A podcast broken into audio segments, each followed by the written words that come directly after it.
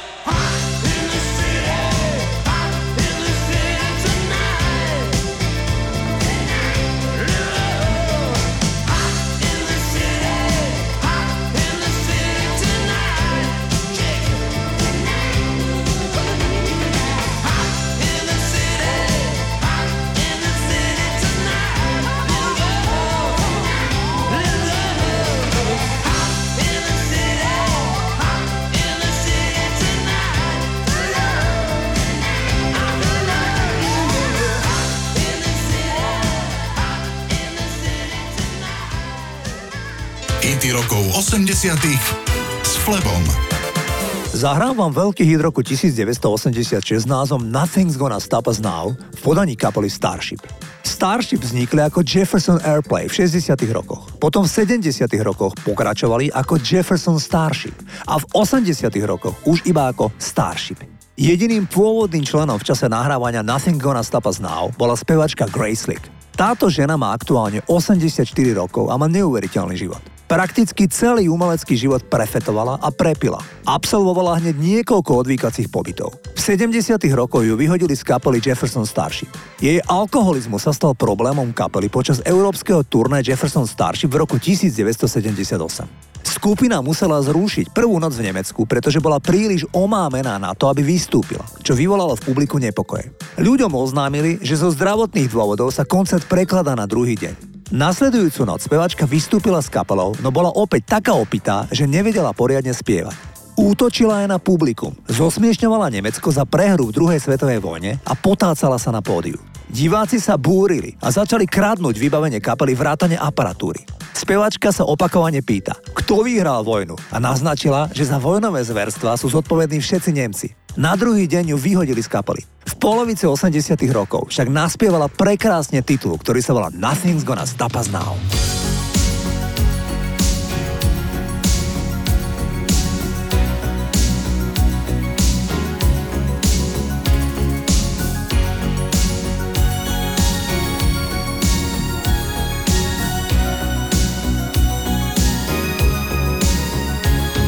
Looking in your eyes, I see a paradise. This world that I found is too good to be true. Standing here beside you, want so much to give you this love in my heart that I'm feeling for you. Let 'em say we're crazy. I don't care about that. Put your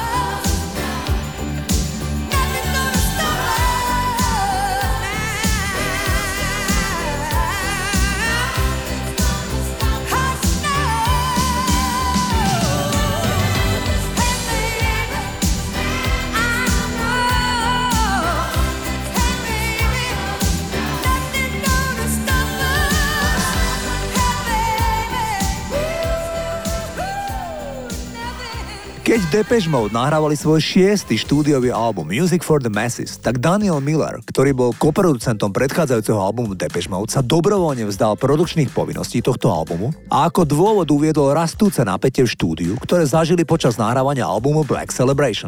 S Millerovým súhlasom skupina produkovala album s iným producentom, ktorý predtým pracoval ako nahrávací inžinier pre Tears for Fears a Petra Gabriela. Treba spomenúť, že Depeche Mode sa stali v tom období štadionovou kapelou. Celé turné sa uzavrelo v polovici júna koncertom Rose Bowl v Pasadene v Kalifornii, kde kapela vystúpila pred vypredaným davom, kde bolo 60 453 ľudí. Vybral som dnes pre vás titul Behind the Wheel, toto sú Depeche Mode.